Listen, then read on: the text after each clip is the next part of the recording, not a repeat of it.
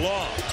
Way outside for the three. It's good. He got it. It's good. And then by two-handed block from Brittany Griner. Swing it on the rim. They got it. Come on. They don't use it. And yes! The Lumberjacks have done it. Spins. And then a step back by the freshman sensation Smith. Season for Texas. They finished 34-0. The number one ranked team from beginning to end, winning their first NCAA championship. Hello, everybody, and welcome to another edition of the Texas 24 podcast on the Dave Campbell's Podcast Network. I'm Matthew Bruni, and joining me once again is Ishmael Johnson. Ish, it is March 7th. We are recording this while UTA women's basketball is playing for a championship against Troy, and they were up 16-8 last we checked.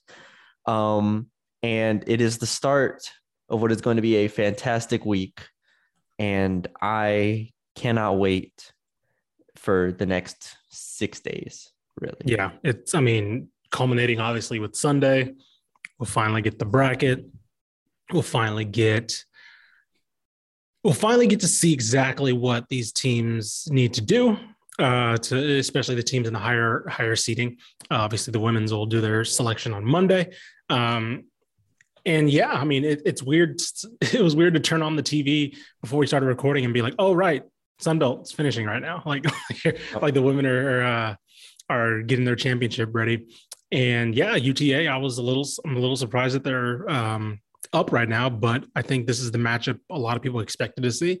If I sound a little tired, it's because I'm a little basketballed out, because it was a very, very long weekend for me. First weekend, because it was girls basketball state last week.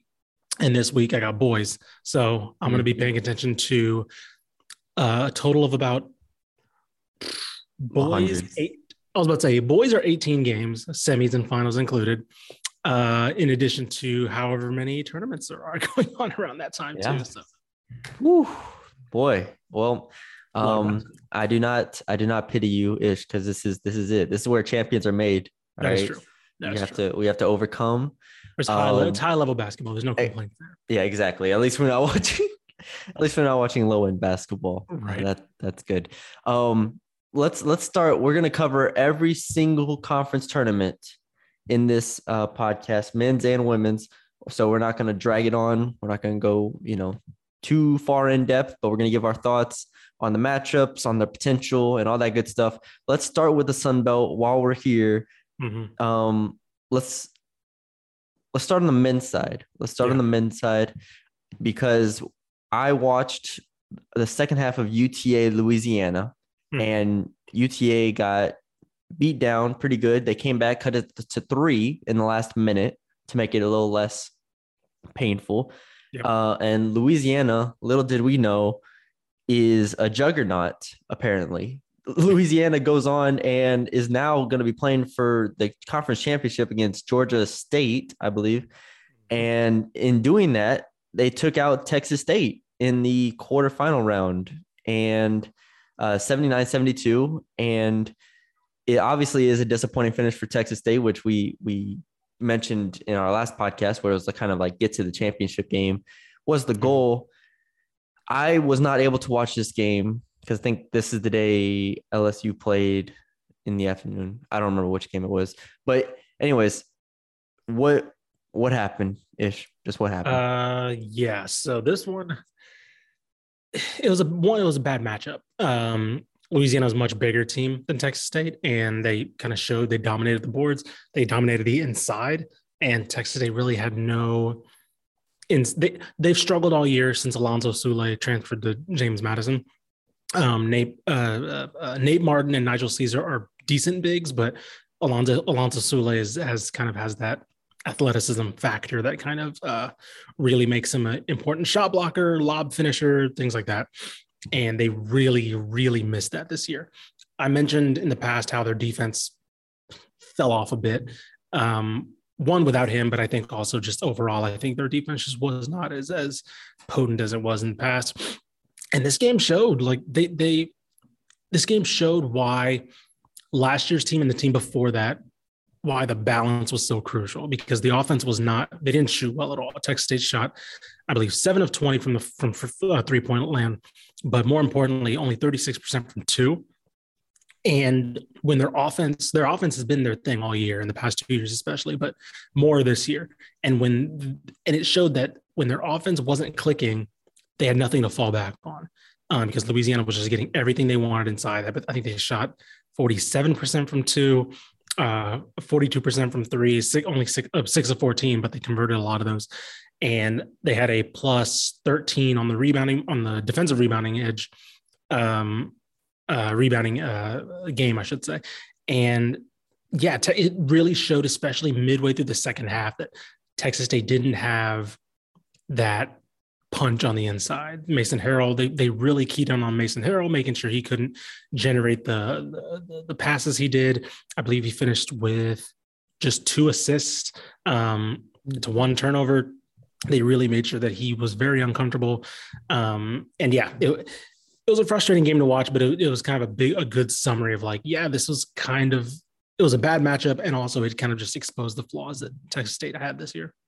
Yeah. I mean, to give up 79 points is obviously unexpected from a Texas State program that you think, if nothing else, slows the game down to where the other team can't score 79 points. But I mean, Louisiana ends up kind of taking control of the game with 8 blocks and shoot 6 of 14 from 3. So it's an example of a team that is obviously hot and got a lot of momentum. Like, when I watched them play UTA, I was like, okay, Louisiana's in complete control. Louisiana had no problem beating UTA. And I was like, okay, that's a little concerning. Mm-hmm. And then to beat Texas State, obviously now we know Louisiana might make the NCAA tournament. So yeah, bad matchup, unfortunate for Texas State. I'm not too worried about, like, them big picture, even though they do lose a lot of seniors from this team. I think the program is going to be fine moving forward under Terrence Johnson. The women tournament, which is going on right now, I guess let's start with Texas State. I did not watch Texas State women, but they end up losing to Louisiana 72 to 79 in the quarter. I'm sorry, that's the women's, but they also lost to Louisiana in the quarters. Not something that's shocking, but we were hoping that they could maybe make it through to UTA. Mm-hmm. It just wasn't their year on the women's side. So I don't have any grand takeaways, but we've kind of talked about them a few times this year about they just haven't quite been able to put it all together. Yeah. I think another bad matchup as well. I mean, Louisiana just completely dominated this game. It wasn't as big of a rebounding edge as what I described in the men, but you know, it was similar to where, like, okay, Kennedy Taylor's just not going to beat us. And she finished with 3 turnovers, but also 3 assists, but also 3 turnovers. And it was similar to where, like, once they took her away, they just struggled, and it was not close. It finished 71-46, which, you know, it is what it is. Yeah. If UTA, I'm trying to think of hypotheticals here. Win or lose, UTA's season is vindicated here. I think 100%. Like, UTA to put together this year, which, I mean, we watched them early in the year. We're like, they could be this good, but to realize the potential to have Star Jacobs win Player of the Year. I mean, Claire Chastain, Katie Farrell, you go down the list. I said I was really high on this team. I didn't think they would make the NCAA tournament, but now we're here where they might make an NCAA tournament. And I don't know what seed they would get if they did win, but it doesn't really matter at that point, because at that point you've made the big dance. So big shout to them, win or lose. If they, by the end of this podcast, we'll probably know, but great year from UTA either way. Let's talk Houston, though. Houston men's basketball has, I don't know what the word is. I don't know, because on one hand, I want to be like, all right, this is very concerning. They have now lost both games to Memphis. Obviously they had just won like 6 straight. So we were like, okay, they're fine. But in the back of our minds, we were like, are they really fine? And then they go to Memphis, a game that I'm like, okay, it doesn't matter for Houston, but at the same time, Memphis beats you on your home court. And I thought, talking to my friend, I was like, oh, this is a revenge game.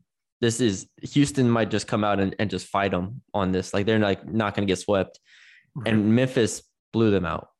Like, to be straight up, it was not even as close as the 14 points. It was not close at all. And the one takeaway I have before we kind of look big picture and look at the tournament is the offensive rebounding.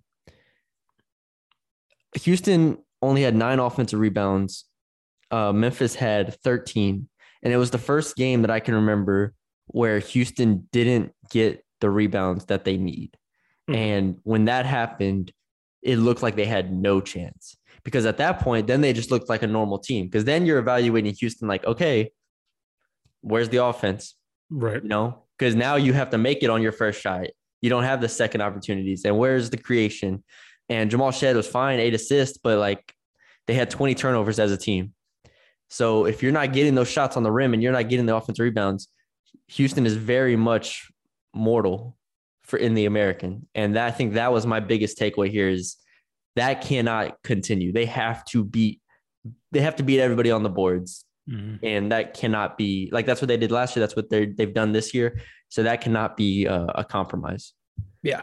I don't know if you texted me or I texted you about this game, but I was like, what's kind of, because I wasn't able to see it. And I was like, what's kind of going on? Hit this one. Like I just saw the score and it just like, Memphis went up and they just never relinquished the lead. And I was like, is this a thing? Is this score indicating how this game is going? And basically I was like, yeah, kind of like, with that being said, like, I think this is a concerning loss, but they are also on the right side of the bracket, in my opinion, like Houston is, I should say, because I'm looking at it. They won't face, I mean, who are the teams you're worried about in the AC? SMU and Memphis. Yeah. And they're on the other side. And so, you know, obviously Memphis has beat them twice, but if SMU can beat Memphis, or if somebody else upsets Memphis or something, like, I think it's more smooth sailing for Houston. Cause I don't know if I can trust I think the last game was between SMU and Houston was more indicating of how this game would go than the first one when SMU won. I agree.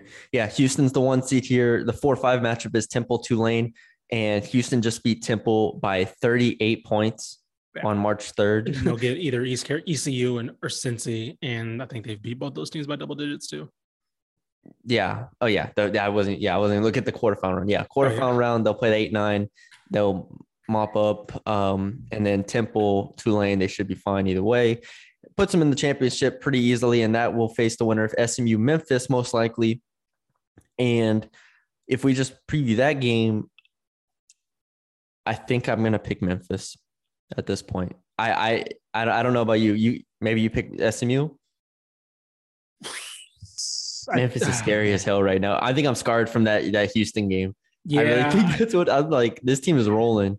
I don't know. I mean, to their credit, SMU's beaten them twice. They have. They definitely have, and convincingly. Yeah.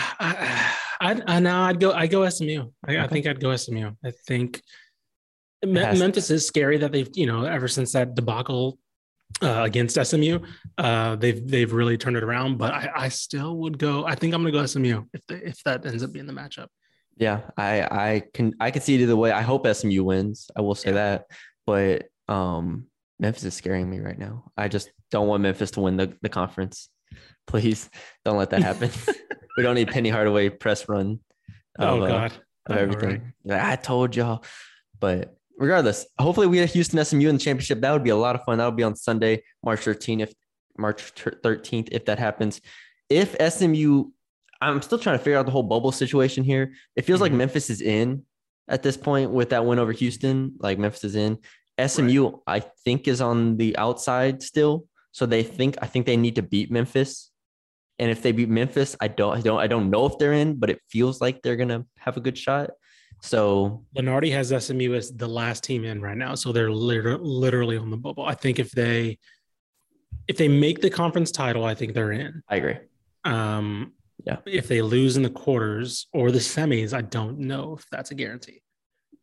I think, yeah, I, I don't. If they lose in the quarters, they're out. If they lose in the semis, I think it's very close. Yeah.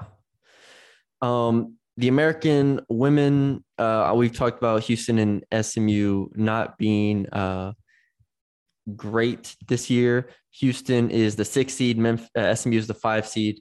I don't know enough about the American as a whole to really comment on it, but you know, if SMU beats Temple in the first round, they have UCF, and I don't see that happening. Houston gets Tulane, which is a more winnable game, but Houston also has been more inconsistent. I think Houston, like if I had to pick one of those teams, I don't know. I mean, there's a chance they could both make the semis. I'm sorry, the quarters. No, there's a chance. Yeah, there's a chance both could make the semis in theory. Like SMU beat Temple, Houston beat Tulane. I think Cincy beat Houston this year, I want to say. Yeah, they beat them by 71-56. So yeah, I don't know if there's a path for them to get to the semis, if I'm being honest, because like Houston, I'm trying to think. They didn't beat Tulane either. I mean, they lost by 4 to Tulane, and then 5, so they could beat Tulane, but I don't know. First time they played Cincy, they got blown out. So I don't know for sure. All right. Well, SMU is our only hope here in the American then. All right, let's go SMU. What's the next conference we got up? Big 12, the big boy. Whew. Let me pull this one up because this is I keep Xing out of it instead of just going back. Like I don't have 20 brackets here that I need to navigate through. All right, the men's Big 12 tournament. The Texas versus Texas matchup in the quarterfinals is Texas and TCU, and TCU has been playing. I kind of feel about TCU how I feel about Memphis. Or they're clicking at the right time, aren't they? Yeah, I'm scared of them because they should have beat Kansas twice. Yeah. With that being said, Texas also pushed Kansas to overtime. And so we have a matchup of two teams that have pushed Kansas in the past week. And on paper, Texas should win. What percentage chance do you give TCU? I'm at like 40. I'm going to give them a 30. I'm gonna give them 70-30. I do think Texas should be the favorite. They took both matchups versus Texas or TCU this year. One of them kind of convincing. One of them, TCU, had a really good. Mike Miles had a pretty good game and kind of kept them in it. But I think I like what I see more from Texas recently. TCU, they pushed Kansas, but they lost to West Virginia right after that. I still think this team is way too reliant on Mike Miles to do stuff, but I think what I've seen recently from Texas is more encouraging. They had a really strong showing against Baylor. They had a really strong showing against Kansas. In losses. Yeah, 100%. But I think I'm just going to give them a little bit more of a little bit more confidence, especially because it's also, this is when Chris Beard earns his money, right? It's the tournament. And so I think that they know they're kind of playing for a little bit more respect when it comes to Sunday. I think, obviously they probably have a top 5-6-ish seed, barring, just an embarrassment. But I think they know there's a little bit room to maybe move up in the seedings in the NCAA tournament.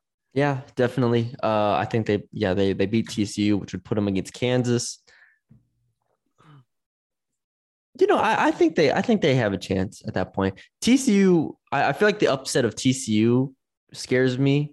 And then after that, if they play well against TCU, it's a tournament. I could see them giving Kansas fits. It's hard to predict. I haven't been high on this Kansas team at all. So they're weird. They're very weird. It's a lot of Abaji and Brown. A lot of Abaji. You wait for somebody else. Right. So I don't know. I've always felt if Kansas gets a 1 seed, that is to me, Vegas should have them as the favorite to be the upset in the tournament if they're a 1 seed. So I'm not, would it shock you? Yeah, go ahead. Would it shock you if Texas won the Big 12 tournament? No. Because it wouldn't. Honestly, no. Because at that point, at that point, you get one of Baylor or Tech, and sure, you didn't beat them this year, but that's a one-off. And so if I think they could beat Kansas, I think they could beat Baylor or Tech in a one-off. Like, I don't know. Yeah, none of those top three are like super, duper intimidating here. Mm. Baylor. So let's talk about the other semifinal, because assuming Baylor beats Oklahoma and Texas Tech beats Iowa State, which Texas Tech has been. I was just going to say, a bit. It's not a guaranteed semifinal. So I don't know about Texas Tech. McCullough didn't play, I don't believe, in their last game, but still a 52-51 loss to Oklahoma State. They barely beat Kansas State, and then they lost to TCU. Those were the last three games. I don't think McCullough played against Kansas State either.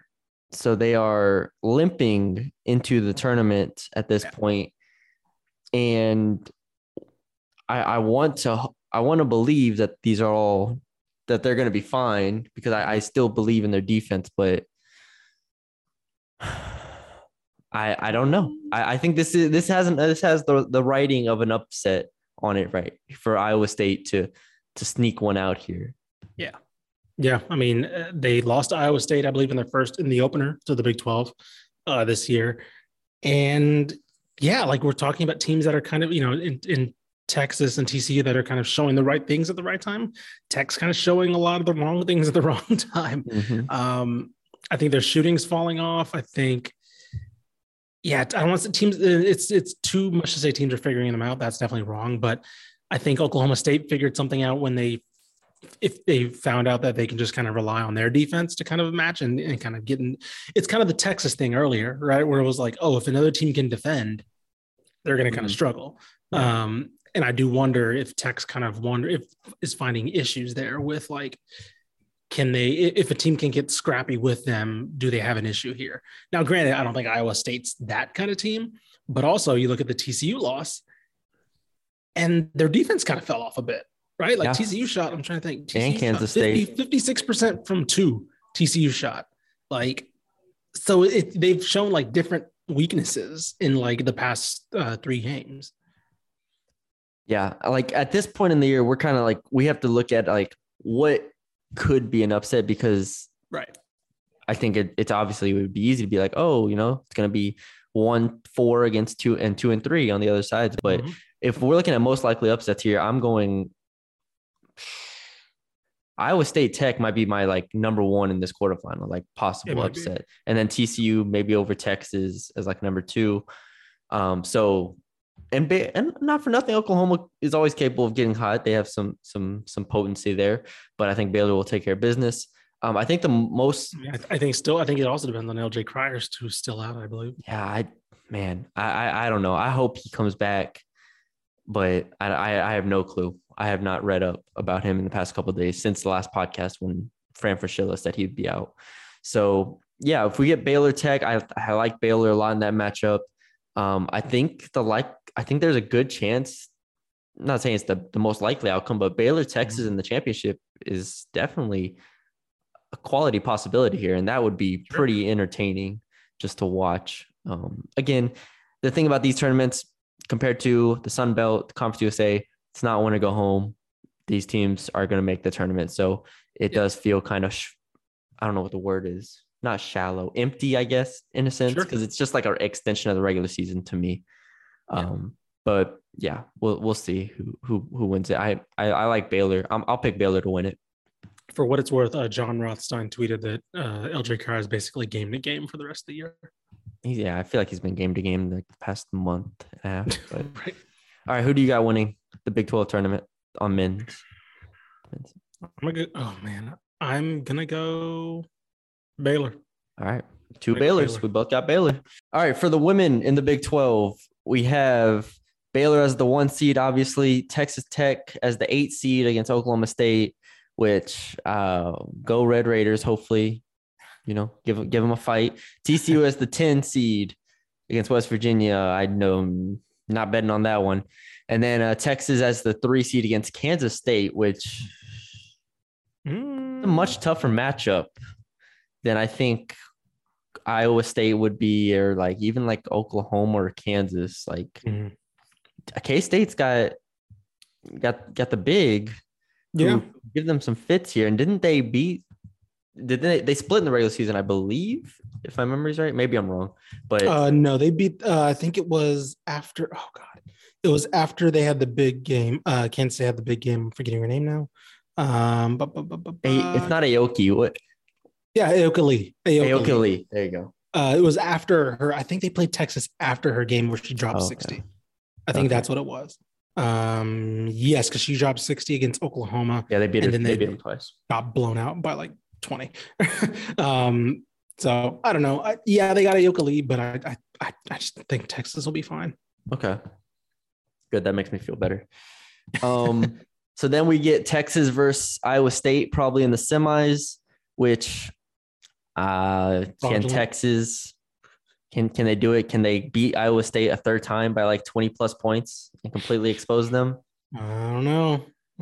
It's been so hard recently. So I think Texas will be fine against Iowa State in the semis. And then on the other side, Baylor. I mean, at this point, we're waiting on like Texas Tech voodoo magic, right? Like. Like that's kind of the only thing kind of to me. I want Texas Tech to beat Baylor. I want Texas Tech to make the championship. I mean, that'd be fun. That'd be funny, right? Because like this team hasn't beat the teams it should, and it's competing with the teams it absolutely should not be. And it would only make sense for them to beat Baylor and like make a random tournament championship run. No, they make the NCAA tournament just by winning it. They just win the conference. Right, randomly. Right. No, that's exactly what I'm rooting for. I'm not betting on it, but let's just say based on the way they've played this season, I wouldn't be stunned. But what are the odds? That's right. What I need to know. What are the odds here? Am I getting like plus 10,000? Might maybe throw a 10 on it. Okay, so Baylor, let's assume makes. I'll say if it's plus 10,000, they haven't paid attention to Tech, in my opinion, because like they wouldn't be like, oh, this is never happening, right? Yeah, exactly. Is Vivian Gray playing? If Vivian Gray's playing and Riley McKinney and we get some pieces, is Briamber Scott playing? Right. I'm curious because there's got to be some people laying money on Tech. Just be like, yeah, sure, why not? Yeah, let me see it. 10,000 it'd be done. I'll be looking at some odds. So, something will be looked at here. All right, let's assume Baylor survives a scare against Texas Tech. Baylor's hit its stride late in the season, mm-hmm. but Oklahoma and Kansas are not pushovers. Right. And I don't have their full schedule up because if I had a schedule for every team we're covering here, it would take a lot of tabs. Mm-hmm. But didn't Baylor lose to Oklahoma and Kansas at some point this season? I want to say they split against both of them.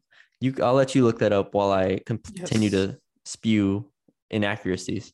But Baylor, I feel like that's a little bit of trouble there. I wish they would have played Iowa State. I have no fear at all in Iowa State. So I feel like Texas, even though they have K-State and then Iowa State. They lost both games to Oklahoma. I knew it. I knew it was by something. By one and then by 5, it looks like. Did they split Kansas?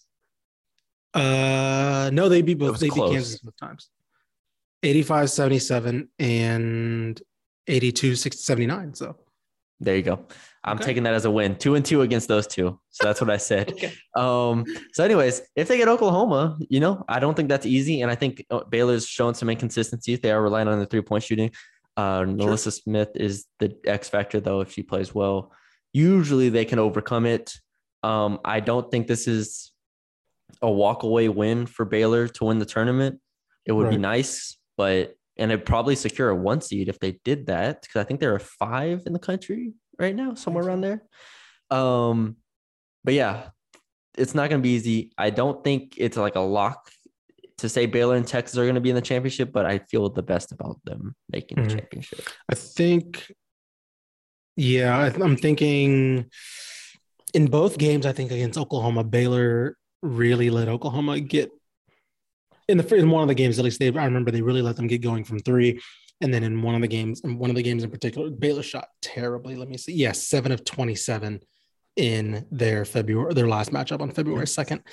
Granted, they still only lost by 1 because I think Melissa Smith actually Sarah Andrews had a team high 23. But I don't know. I think Baylor's just clicked a new gear this past month. Yeah. literally since that game. I haven't seen their, yeah, they haven't lost since that game. And in fact, they've won pretty comfortably in every one of them, except for one game against Texas where it was the second one where it was 63-55, but they've basically won every single game fairly comfortably since that loss. So I'm going to go ahead and assume Baylor gets their first win over Oklahoma. And all right, who's winning it all? Who's winning the Big 12? Oh, it's Baylor. I don't see why we need to. I'm going Texas. Oh, my goodness. I'm going Texas. This is it. Oh, he's doing it. They've done it. Vic Schaefer. Now here's the real thing. Are they beating Baylor in the championship game? That's what I don't know. That's what I don't know. But I'm just gonna put them in there because I think they get there. I think they're the percentages ish. You gotta play the percentages sometimes. Okay. Sometimes. All right. Texas was winning it. Vic Schaefer is gonna bus in 5,000 fans from Austin to Kansas City for this, so that way it has a home environment. Because he is dead serious about getting people to games. So there you go. Texas wins the women's Big 12 championship. All right, what's the next conference we got here? Conference USA. CUSA, your stomping grounds. Let's do it. My former stomping grounds. It's a real shame I'm not going to be there. I'm going to miss it. I'm going to miss it. Not going to camp up in the Star, man. Man, those were the best. Absolute best days. When I just sit there, get free food, and just watch basketball from like courtside. Like, oh, There they go. All right. Let's start with the men. North Texas is the one seed. We can also mention North Texas just lost to UTEP. Shout out Joe Golding, 11-7. We don't have to talk about that. We don't. I don't think anyone heard you, so I'll just let it slide here. Okay. Oh my bad. Just let it slide. UTEP 11-7 though in Joe Golding's first season. I mean, round of applause for Joe Golding. Sule Boom, second team all conference today, just announced. Still only good enough for fourth in the West because it's with UAB, La Tech, and North Texas, but that is, Conference USA for you. They might be like the best team in the East if they did play in the East, but whatever. UTEP is the 4 West. UTSA is going to be playing on Tuesday against Southern Miss. Two teams in the bottom 300, lower than 300 in KenPom. Excellent matchup. Then if UTSA wins, they'll lose to FAU. So don't have to worry about UTSA. UTEP has Old Dominion, should get by them. And then they'll have Middle Tennessee, who won the East. And I think that's one of the more fascinating matchups because Middle and UTEP are both really solid defensively and have some guys that can make plays. But if Jabon Bienemy and Sule Boom can make plays, I mean, this is not a team that, like last year, we were like, all right, they're going to fall apart. Like they're not built for this. This is a team that could be built for March more so than we've seen before. So that Middle Tennessee matchup's interesting. And then North Texas, Rice plays Charlotte and in a contest to see who's going to get blown out by North Texas in the quarterfinals, because I think Rice honestly might just throw the game against Charlotte. Just be like, we don't want to play North Texas again. You know, like, you got it. You've seen how this has gone. Like, I really don't want to go out there and score 40 points. Like, just Charlotte, you got it. So when that happens, North Texas will play Charlotte and make the semifinals. When that happens, he says. Yeah. So I don't have too much in-depth analysis here, but UTEP and North Texas are the two teams that really have a chance.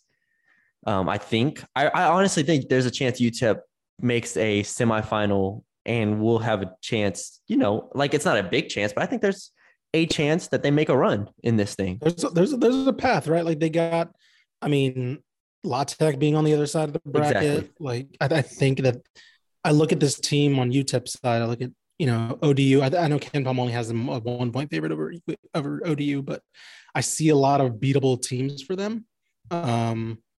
I also see, I don't know, to me, they're the most volatile team here. Like I could see them making a run to a conference championship game. And I could also see them dropping the first game to ODU. Yes. It's because all these teams they play are like encouraging the past couple of weeks as far as my optimism for them. A month ago, I probably would have said, yeah, they're losing to ODU probably in the first round. But I think they've turned things around very much to where I feel comfortable. Yeah. UTEP, like you said, because like Old Dominion is similar-ish to their style. It could give them problems. Yeah. Middle Tennessee, same thing, similar to them, has played really well this year. could lose that one. And if they make the semis, you know, whether it's UAB or FAU will not be easy at all. Obviously, UAB is very, very good. I think they got beat by UAB this year. I know they got, I don't know if they played Middle Tennessee twice, but I know they lost to them at least once.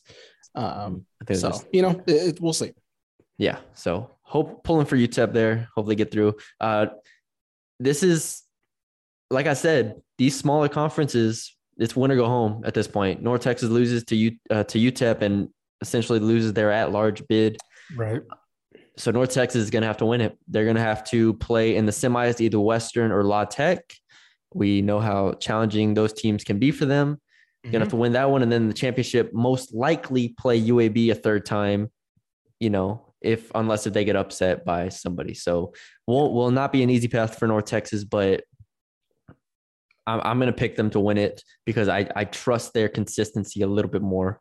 Also, I think UAB is like, I think they have a tough matchup with FAU. I actually picked FAU to beat UAB. Like, I think FAU is actually a really tough game to start with in the quarters, while North Texas just cruises by Charlotte or Rice, maybe Rice. But yeah, so I think North Texas wins it. Not easy. And obviously there's not like overwhelming. They're not overwhelming favorites by any means, but I think they get it done. Yep. I'm going to go with them too. All right. The women's bracket, we have to give some love to North Texas women's because I did write them off and I still am skeptical. They come in second in the West, so they get a bye to the quarterfinals. Let's see. UTEP and UTSA in the first round matchup.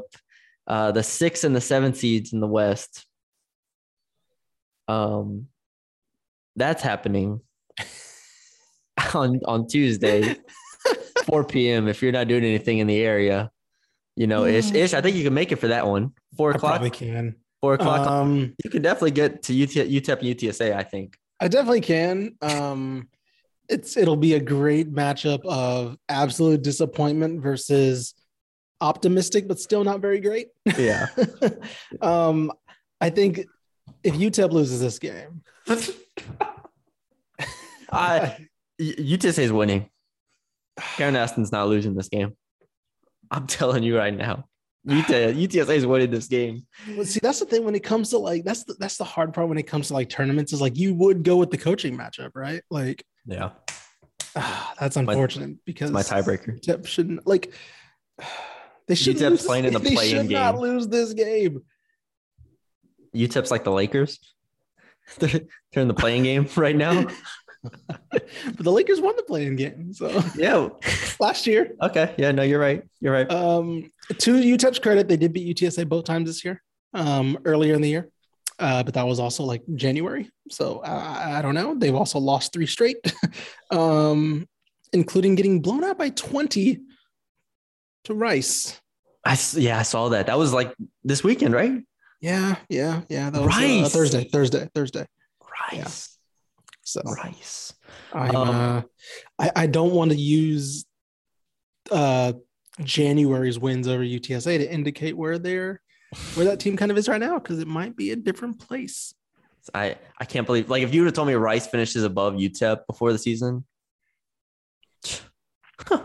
Not great, man. It's not. I would have laughed. Yeah, yeah. And by the way, although I will say UTSA also got their butt kicked by Rice by almost like 40, but UTSA also played UNT and UAB very close before that. So Rice is the sleeping giant here.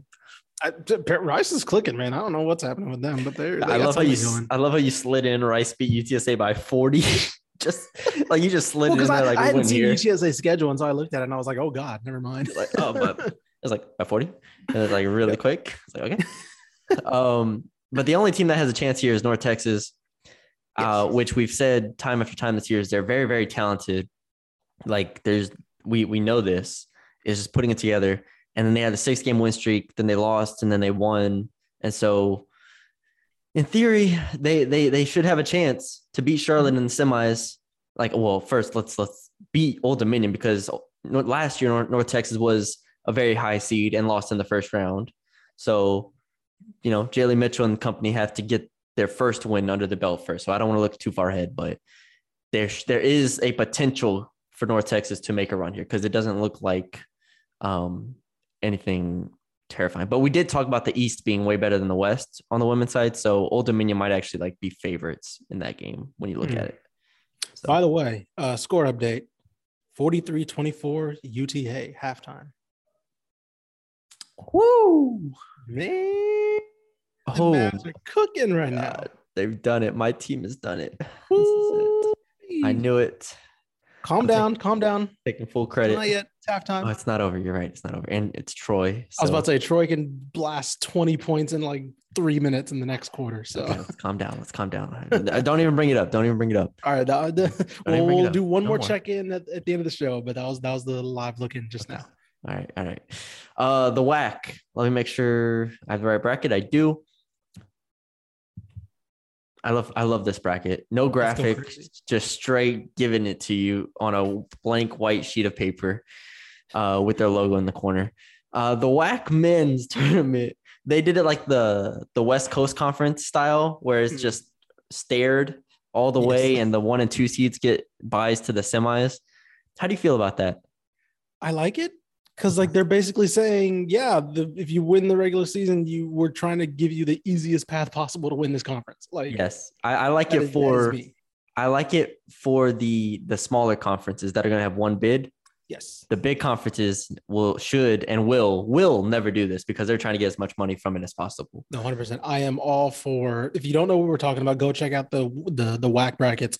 Literally, the first and second seeds get an automatic bye to the semifinal. Like. And it literally cascades, 3 and 4 get the quarterfinals, 5 and 6 get the second round. Like, I love that. And if you have a bad regular season, you have to go through a gauntlet. You have to play back to back to win this conference, man. Because you were bad in the regular season, you're punished by having to go through this unreal run of playing 1, 2, 3, 4, potentially 5 games in 5 days. To listen to what UTRGV has to do to make the NCAA tournament. Listen to this. On Tuesday, they have to beat California Baptist. Okay, cool. Let's say they do that. Then on Wednesday, they have to beat Sam Houston, who's fallen to 5, but regardless. Then they have to beat Cal Baptist, then Sam Houston. Then on Thursday, same time, 6 p.m. every day. They have to beat Grand Canyon, who is top 150 in Ken Pom. Then on Friday, they have to beat New Mexico State. Then on Saturday, they have to beat probably Seattle or Stephen F. Austin in the championship game. So they have to win 5 straight games in 5 days. I love it. By the way, this tournament's also in Vegas. So it's like, oh, they're not making it out of the first night, man. What is happening? No way. Oh, it's great. I would love to be a beat writer for these teams. Huge advantage for the teams already in the WAC. Oh, yeah. So we talk about this. God. Like, they're ready for this. Like, there's no lights that are going to be too bright for them. I love it. No, seriously. Like, this is a PSA to every mid-major or small conference out there. This is the way to go.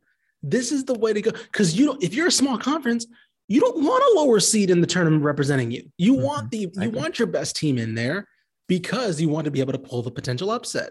And if no offense, but if UTRGV or Chicago State get in, they're getting a 16 and they're getting destroyed by a 1, right? Like, that's just how it is. I'm all for this. And it's going to be great.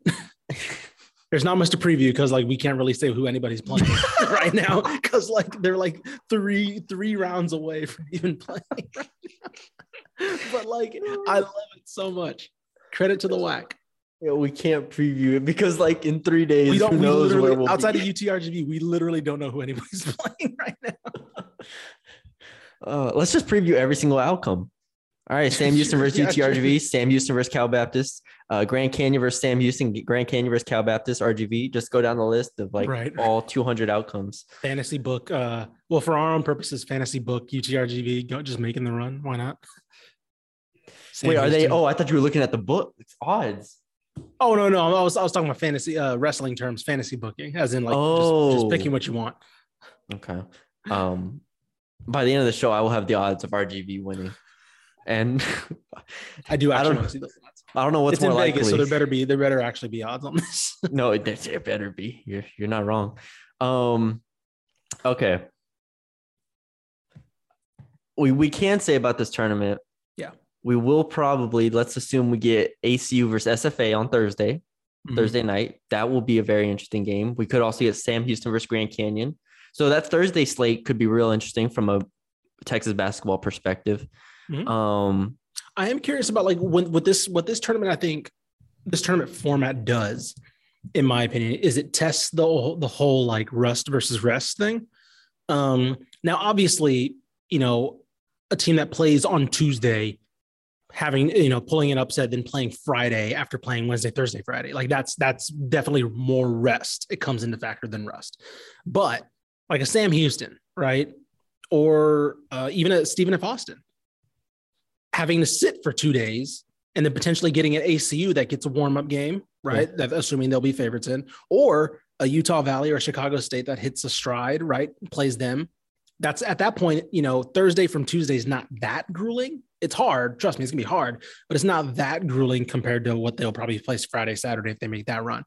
And so that's the interesting thing with, when it comes to this, where it's like, would you rather be, I mean, obviously you'd rather be New Mexico State or Seattle, right? Instant semifinal, but would you rather be SFA or ACU where, you know, you get a trip to the quarters, but I don't know, ACU potentially getting some game under them. And then SFA being like, all right, well, we got to instantly play one of the tougher teams in the conference to play against, you know?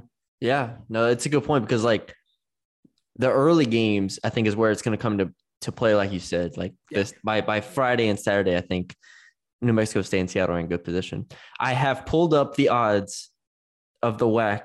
I should have had these odds up. All right. RGV plus 30,000. So if you bet $100 and UTRGV wins the tournament, you get $30,000. Go do it. If you bet 10, you get 3,000. I was about to say, like at that point, yeah, why is slap 10 down? Why not? I mean, hey, trust me, I will guarantee you are throwing away $10. Like, don't get me wrong, right? Like that is not happening. This is not gambling advice. Right. This is absolutely not gambling advice. You are literally throwing money away. But I could see some degenerate that may live in Baton Rouge being interested in throwing $10 down. Sam Houston State plus 1,800. So if you put 100 down, that's you make 1,800. I feel like Sam could make a little run here. That's not bad. I might throw 10 on them. Is that to win? That's to win. That's to win the whole thing. Yeah. Okay. If that was to make it, I'd probably actually throw that down. But yeah, I'm actually kind of interested. I should have had these up a long time ago. North Texas plus 170. What is? Hold on. Oh, UTSA is only plus 20,000, so not quite the same odds. Well, yeah, because the format's different. That's the reason why. Very true. Okay. Anyway, yes, more staircase formatting for conference tournaments. SMU's plus 900. Not a gambling podcast.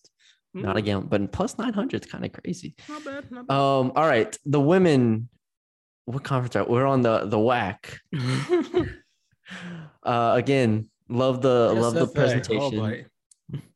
SFA, who's going to challenge them? Nobody from Texas, most likely. ACU, Sam. Yeah. I mean, I don't. Utah Valley is probably their matchup at the 4 seed, maybe ACU at the 5. But SFA is probably like, they don't have the odds up on my phone for this, but SFA is probably overwhelming favorites to win this. So I don't know how much there is to preview. I will say they lost their last game to UTRGV. No. And RGV is the 8 seed and RGV is on the same side of the bracket. So if RGV wins Tuesday, Wednesday, Thursday, they rest versus rust. I think at that point we're talking a lot of rust at that point, or rest. Sorry, we're talking not much rest for UTRGV. Yeah, no rest versus. Okay, I'm just saying. What are the odds? All right, so SFA will make it. We'll preview SFA when they're in the NCAA tournament. Yes. Shout out to them. The SWAC men. This is Texas Southern's time to shine. Can we do it again? To pull it off, to do what Johnny Jones does, and that is make the NCAA tournament. Yes. It's not going to be easy. Jackson State first round. See, but look at SWAC's layout of this bracket, like compared to the WAC. I hate it. I initially meant just like looking at it, like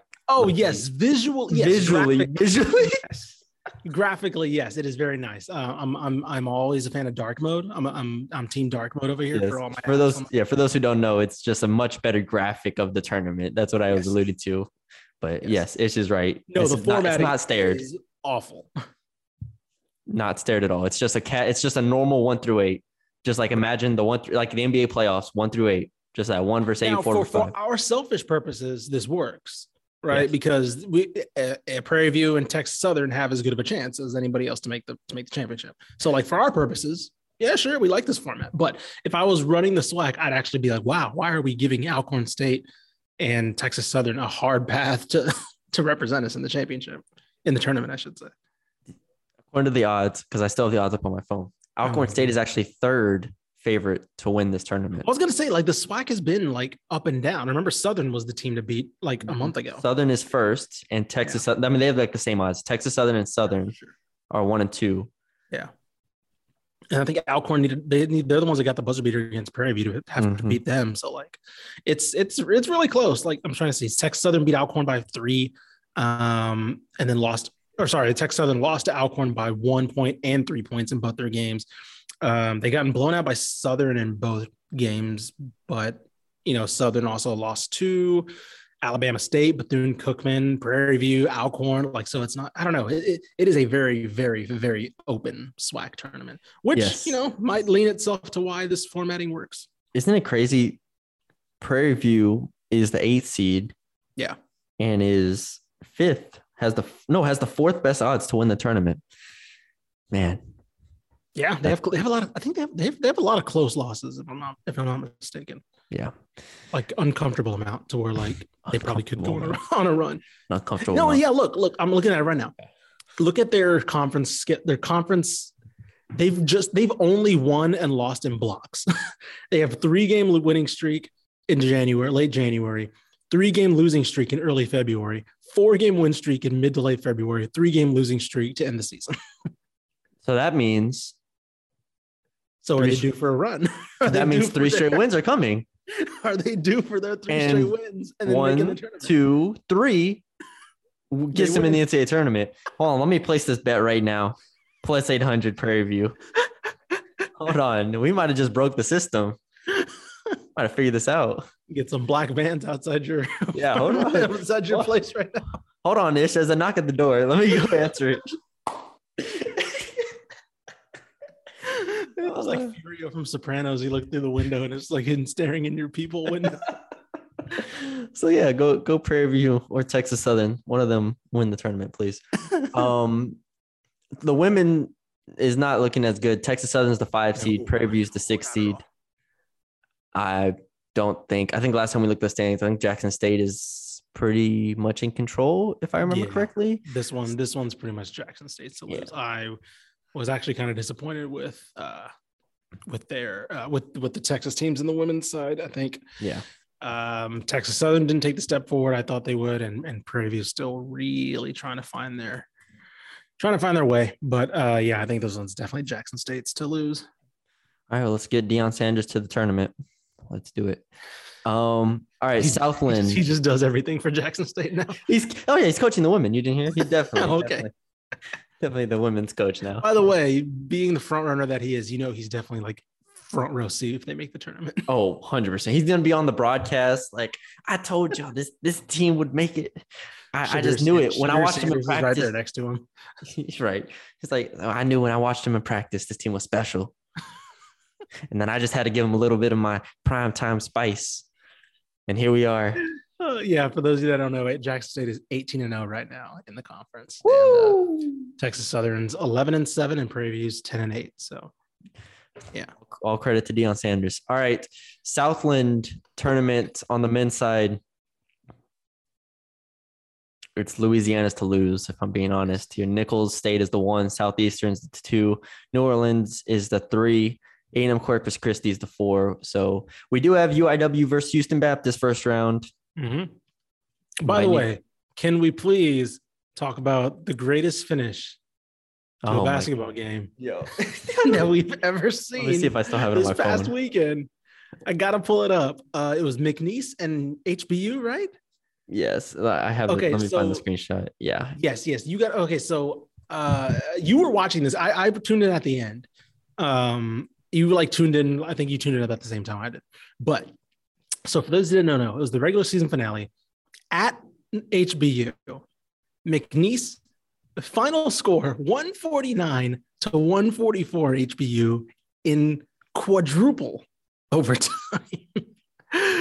You texted me the screenshot, and I was like, what? No, I texted you, and then you said you were watching or something like that. That's a game of the year. Yes, game of the year. And was it the first overtime that had the weird? I thought it was the second overtime where they come down. I don't know which team it was, but they come down. They hit. They're down two. They hit a three. McNeese came down and hit a three. McNeese comes down, hits a three to win the game. Yes, and then a technical is called. A technical foul is called because McNeese, a player from McNeese, from the bench, stormed the court, ran on and hugged the player. I think when they were still reviewing and all that stuff. So I have to see if there was actually time left or what, but he came on the court, hugged the guy who made the shot. They called a technical, which gave HBU a shot. He sinks it, triple overtime, game tied, triple overtime. HBU ends up winning. But yes, McNeese had the game won. And that random dude who I feel terrible for him because he's obviously not thinking, but he runs on. He's not even playing. I'm pretty sure he's still wearing his warm up. And so he just storms the court and cost his team the game. The amazing thing is I click on highlights of McNeese Houston Baptist wild ending on YouTube. And it just starts with a minute left in the game. Nothing else in this game mattered. We know what you're here for. Yeah, nothing else in this game mattered. And so they're down three. McNeese is down three with 10 seconds left. Drives to the hole, gets an and one to tie the game. Send it to overtime, right? Yep. And then in the first overtime, Houston Baptist is down two with 6 seconds left, I think, on this raggedy clock. And Houston Baptist drives, finishes. So they're going to second overtime. Second overtime, McNeese up one. Houston Baptist drives, gets fouled. No, I'm sorry. McNeese drives, gets fouled, goes up three. And then Houston Baptist gets to the line, cuts to two, fouls. McNeese misses both. Houston Baptist drives, gets fouled, tie game, 4-3 overtimes. And that just goes on and on and on. There's so many free throws being shot. Yep. Sure enough, he comes up and hugs his That's crazy. It was a manager. Oh, it was a teammate. Oh no. He's not suited up. He just comes out and hugs him and the coach comes and tackles him. Oh no. Oh wow. That's awful. Yeah. That's bad. So anyways, there you go. Quadruple. Anyway, I do want to give a shout out. I'm looking at the box score right now. Darius Lee from HBU, 52 and 18. My dude drops 52 points minutes and grabs 18 rebounds in 54 minutes. I feel bad for Christian Corso because he's dropped 30 and no one cares because he didn't drop 52. No, 52. And no three-pointers by Lee either. It was all twos and free throws. My dude just got inside. And shout out to HBU for winning the wildest game with perhaps the wildest ending we're going to see all year by far. A technical foul from an opposing manager giving you extra shot to tie the game and send it to triple overtime. So, oh man, we had to talk about that before we even touched on this. I know. Which it wouldn't have mattered, by the way, because I think McNeese was locked in the 7 or 6 anyway. So it always matters, Ish. It always matters. A quadruple overtime game. That's something that whenever a player looks back on this season from Houston Baptist, they're not going to be talking about making the semifinals of the tournament. Actually, I will say I think it did matter for HBU because I think it would have been probably a rematch with McNeese, but now they get UIW. So I think it actually did. So never mind. I will take that back for HBU. That is actually a big win. Okay. All right. Well, this tournament's in Katy. Houston Baptist versus UIW first round. I'll pick HBU. Then HBU versus A&M Corpus Christi. Not for nothing, A&M Corpus Christi actually has the second best odds to win the tournament behind Nichols, according to Vegas. Mm-hmm. So we'll see if they can do something there. We've talked about A&M Corpus Christi before. We were hoping they could do a little bit better, but you know, they'll still have a chance to make a run. But if not, then a Louisiana school will win it. So yeah, I will say UIW's their only wins this year in conference are against McNeese, and they got one against HBU. So I don't know. Boy, upset alert. Yeah, maybe. And last, the final tournament we have to talk about is the Southland Women's Tournament, which is actually pretty cool. Again, stair format, but we might get Houston Baptist versus A&M Corpus Christi Part 3. Yes. The tiebreaker, the rubber match to go to the NCAA tournament. Thrilla in Manila. The Thrilla in Katy, Texas. I was trying to think of something, but I can't think of like a rhyme or anything. The party in Katy, I don't know. I have nothing. The melee in Katy, I got nothing. Oh, this is awful. Nope. Something in Houston, maybe No, I really have nothing. The throwdown in H-Town. No. Throwdown in H-Town. The Southland soiree. No, we're really pushing the Southland Katy. Soiree. We're really pushing Katy South here, trying to draw Houston in there. Right. Hey man, Houston, Katy is, yeah, good for Katy. All right, but yeah, hopefully we at Houston Baptist versus A&M Corpus Christi. Yes. That's all I want in this matchup is 100% the championship. So yes, go those two. Win your one semifinal matchup. Don't choke. And credit, and credit to the Southland for also knowing what we want to see. You don't think it's like at all? Let me play devil's advocate. You don't think it's at all against the spirit of March? Yes. Do you care about the spirit of March at all? I don't care about the spirit of March. I want to see good teams. Yeah, you. Well, we know what Ish's bracket's gonna look like. All right. This guy. No, look. Here's my argument. Right. You see Cinderellas in the NCAA tournament, and the best way to get Cinderellas in the NCAA tournament is to get the best teams from the mid majors into the tournament. You don't see the last place team in the Southland or whatever upsetting Duke or whatever. You see the best teams beating them, right? Georgia State when they beat Baylor, RJ Hunter, right? That was the best team in the Sunbelt, right? The Chris Beard's Little Rock team, that was the best team in the Sunbelt that beat Purdue, like UNT that year. And sometimes you might get a UNT, right? Where they probably weren't the best team in Conference USA, but it was the team where you would pick them to be one of the best teams in the conference, right? And so, of course, they went on to beat them. I don't imagine if like Loyola Marymount was upset, and then like we don't get to see anything from that, right? Oklahoma probably doesn't hire Porter Mosier, all that stuff. Like, yeah, I don't know. I am completely against it. If ACU didn't win the Southland last year, right? Like, I don't think we see Texas get upset, right? Shaka Smart probably stays there, and like you know, I don't know. There's so much to me. When people think about upsets, I think you want to make the tournament more interesting, the NCAA tournament. I don't think anybody really cares about if the ASUN or whatever, you know, the Ohio Valley tournament is you know, parity or whatever. I don't think people care about parity in those tournaments, in my opinion. I agree. I had to play devil's advocate. No, it's a good question, right? You know, you may think, oh, just rework the seeding and everybody has the same shot. No, regular season's your shot. Like, yes, I agree. I am very interested to see how it plays out. I think we've covered all the tournaments, given our predictions, and now we're like a parent who kind of got their kid to college, and now it's just like, all right, you're on your own. Do what you got to do. You know, whatever happens from this point on, only call me if you're in jail. And I think jail would be like RGV making a run or UTSA making a run in the men's tournaments. If that happens, call me. If not, we'll see y'all next week. Most likely after the selection show is on Sunday. We'll probably do it on next Monday. Yep. Woo. And we'll probably do a Tuesday pod with Justin. We can do a do men's on Monday, women's on Tuesday, something like that. But we will have y'all covered for sure for the tournament. But yeah, maybe, I mean, if something crazy happens or there's a crazy game or something, maybe we can get on, do an emergency pod. Who knows? But at this point, I'm just looking forward to the game. So we appreciate all of y'all for joining us. You can follow us on Twitter at DCT Basketball. Follow Ish on Twitter at Ishmael R. Johnson. Follow me on Twitter at Matthew Bruni _.